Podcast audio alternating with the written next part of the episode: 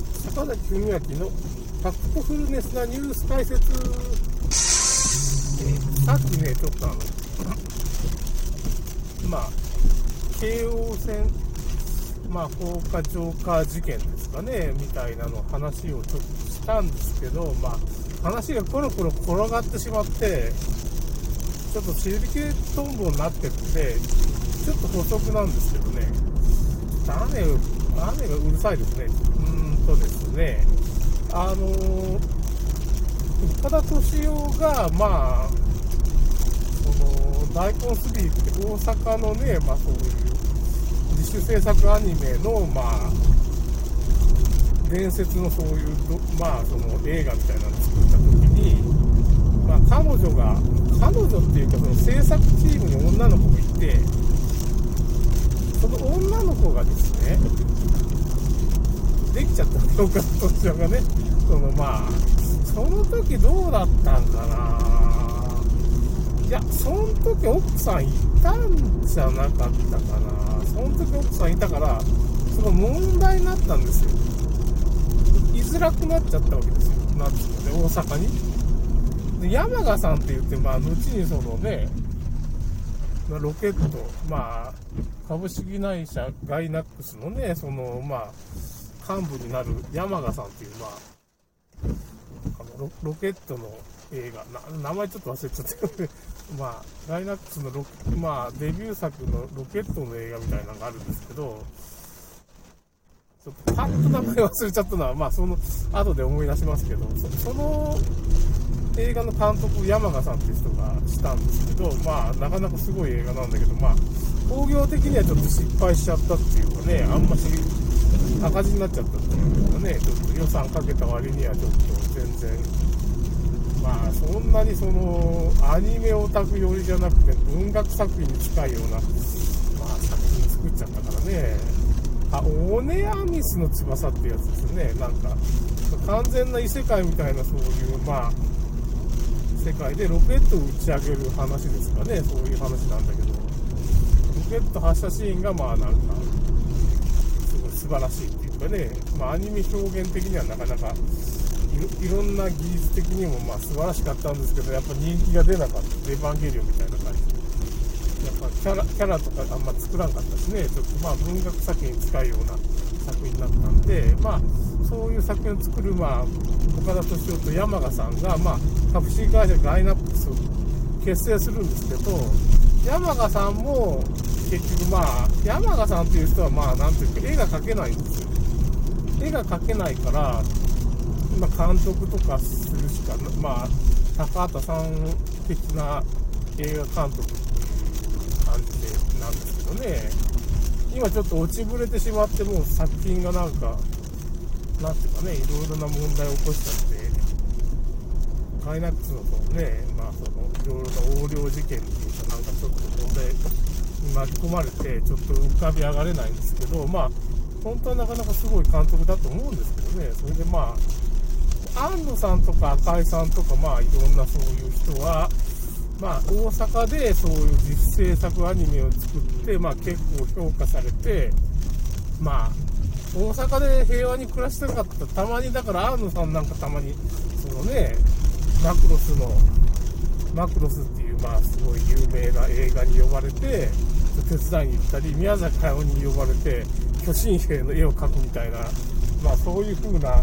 まあ、クリエイターとしてなかなか充実した赤井さんという人もまあそうなんだけど、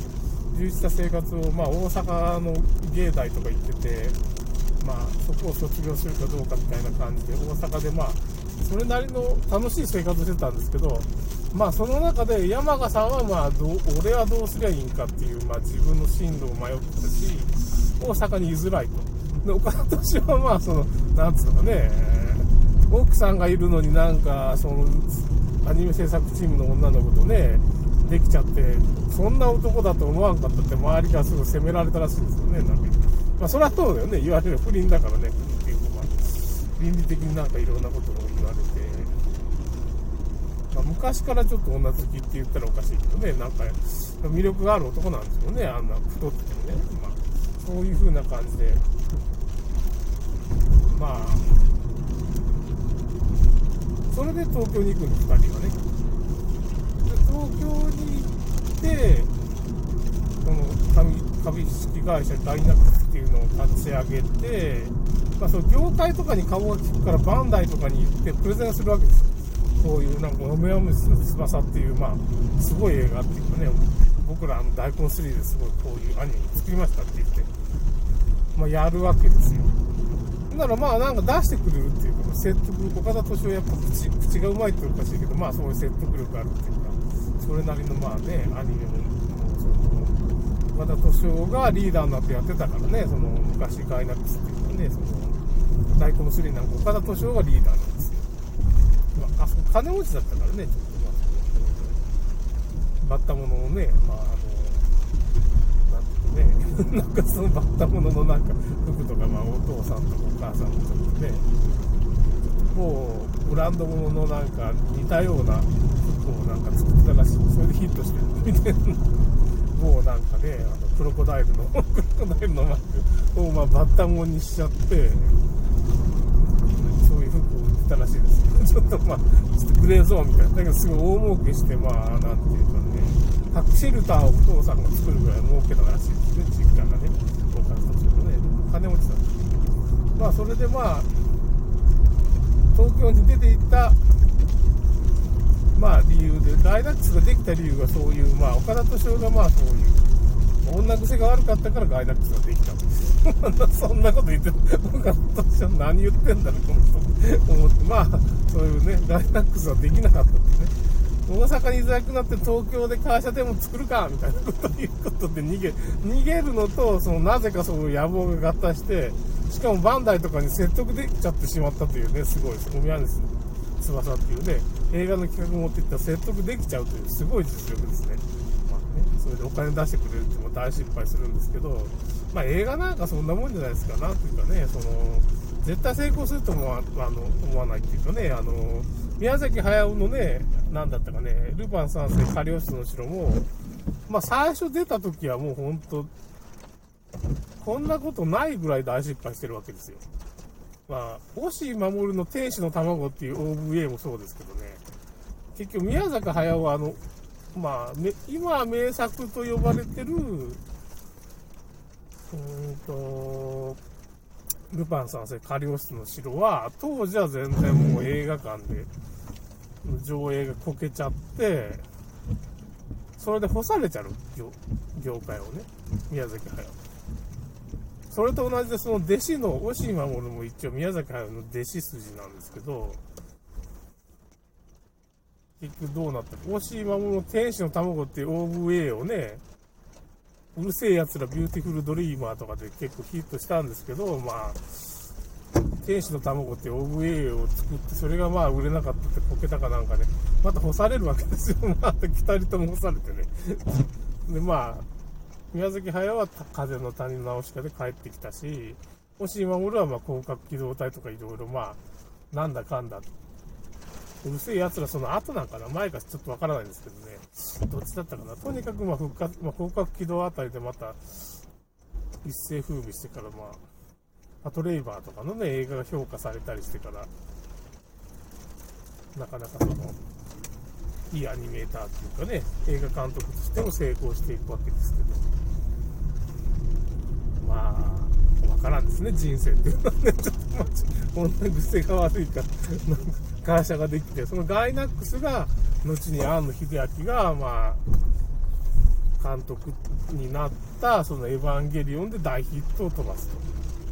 まあ、その間にプリンセスメーカーっていう赤井さんがね、その可愛い女の子をこうなんか育成すると、プリンセスメーカーという、まあ、なんていうのかな、あのー、ゲームでね、一斉、ゲーム業界を一斉風靡すると。キャラクター可愛かったんですよね。やっぱそのエヴァンゲリオンのキャラクターみたいなのが、まあ、ゲーム業界に殴り込んだみたいな話ですよね。ちょっと。可愛いプリンセスを描いたんですよね。赤井さんっていう、まあ、漫画家、イラストみたいなのを描ける人ですけどね。まその間のトップを狙えっていう作品を、まあ、岡田敏夫が原作書いて、山賀さんが原作書いたんだけど、まあ、美味しいところは、まあ、最後になんかね、それをまあ、なんとか、安野さんがなんかその企画を取っちゃって監督みたいになっちゃってまあそういうものを作っちゃうわけですね。うん。そういう感じですね。まあそういうことが起こっちゃったわけですね。まあだからうん人生わからんなっていう感じでね。なんかもうちょっと岡田敏夫のもう一つなんていうかな、そういう女癖が悪いので、もう一つなんか作品ができたっていう話もあるんですけどね、なんかそれちょっと忘れちゃったんで、まあ、これぐらいしておきます。ちょっと補足の話ですね。女癖が悪いのも、まあ、ね、